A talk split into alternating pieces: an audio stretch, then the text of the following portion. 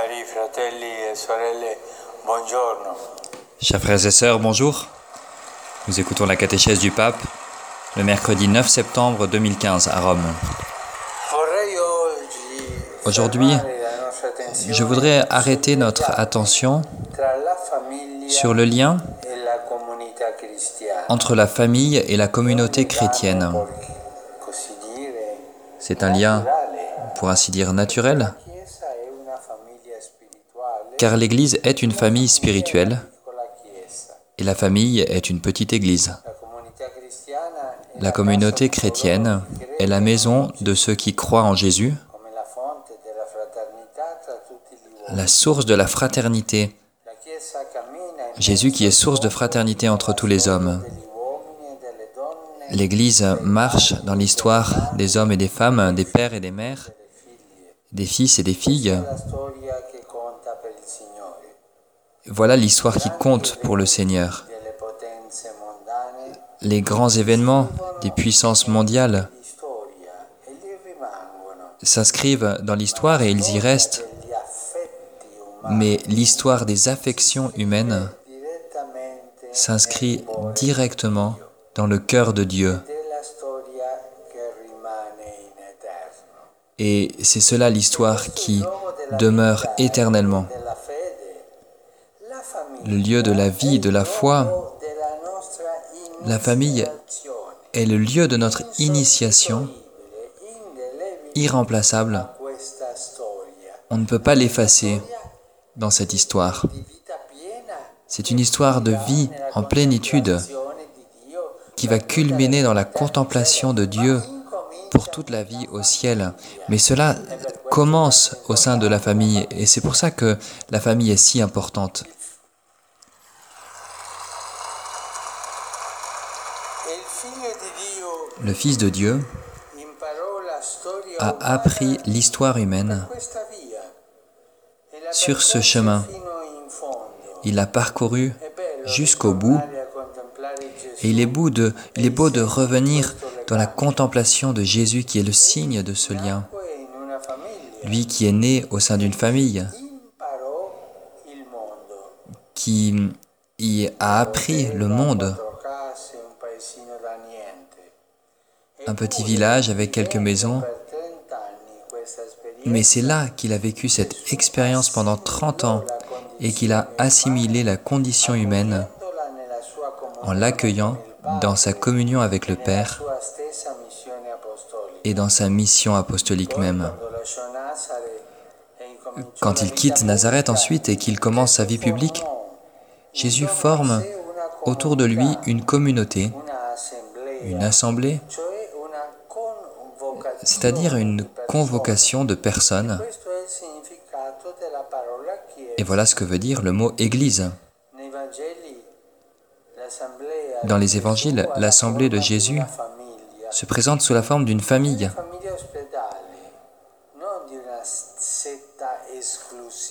une famille ouverte, pas une secte exclusive, fermée. Nous y trouvons Pierre et Jean, mais aussi celui qui a faim, celui qui a soif, l'étranger, celui qui est persécuté, la pécheresse, le publicain, les pharisiens, les foules. Et Jésus ne cesse pas d'accueillir et de parler avec tous,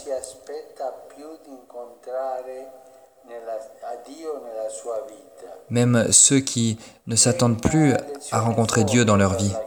C'est une grande leçon pour l'Église. Les disciples eux-mêmes sont choisis pour s'occuper de cette assemblée, de cette famille, de ceux qui sont accueillis par Dieu, la famille des invités de Dieu. Et pour que cette réalité de l'assemblée puisse être vivante aujourd'hui, il nous faut renouveler l'alliance et nous la rappeler entre la famille et la communauté chrétienne. Nous pourrions dire que la famille et la, paroisse sont deux lieux, deux endroits où la communion d'amour peut se réaliser, celle qui trouve sa source en Dieu lui-même. Une église, selon l'Évangile, ne peut être qu'une maison accueillante, avec les portes ouvertes toujours.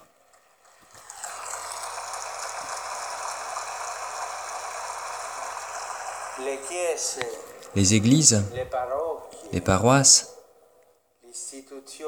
les institutions qui ont les portes fermées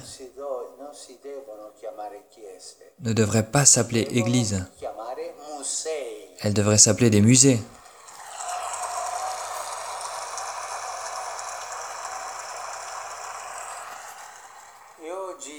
Et aujourd'hui, c'est une alliance cruciale contre les centres de pouvoir, les centres idéologiques, financiers et politiques. Remettons notre espérance dans ces centres de pouvoir, non, dans ces centres d'amour. Notre espérance se trouve dans ces centres d'amour, des centres évangélisateurs, riches en chaleur humaine, qui s'appuient sur la solidarité et la participation.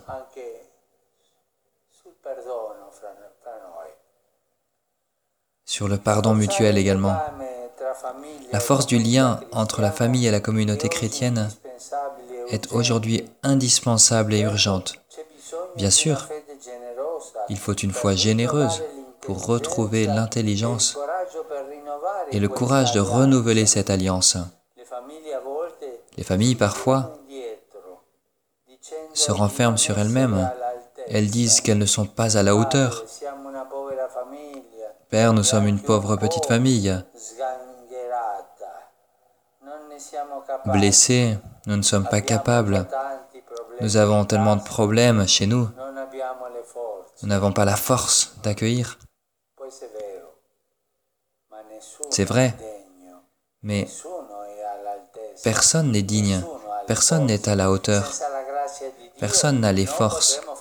Sans la grâce de Dieu, nous ne pourrions rien faire. Tout nous est donné gratuitement.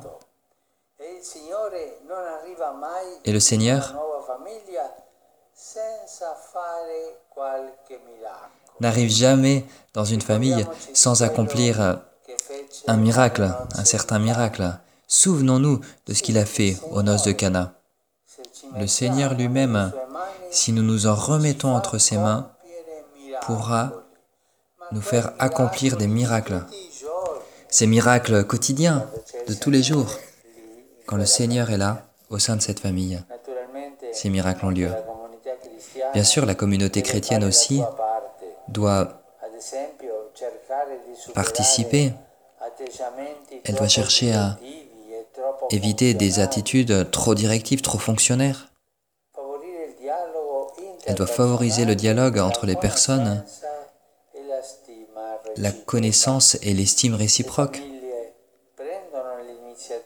Les familles doivent prendre l'initiative et sentir la responsabilité de porter leur, leur don, leur talent précieux pour la communauté.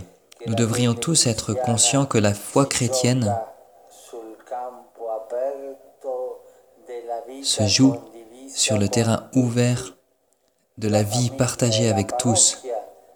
La famille et la paroisse doivent accomplir le miracle d'une vie plus communautaire pour toute la société. À Cana,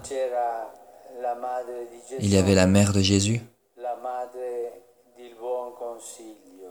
la mère du bon conseil.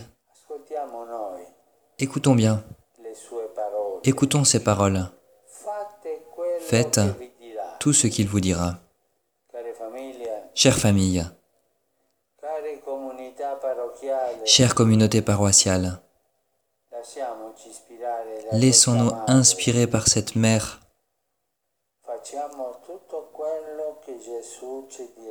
Faisons tout ce que Jésus nous dira et nous assisterons au miracle, au miracle de chaque jour. Merci beaucoup.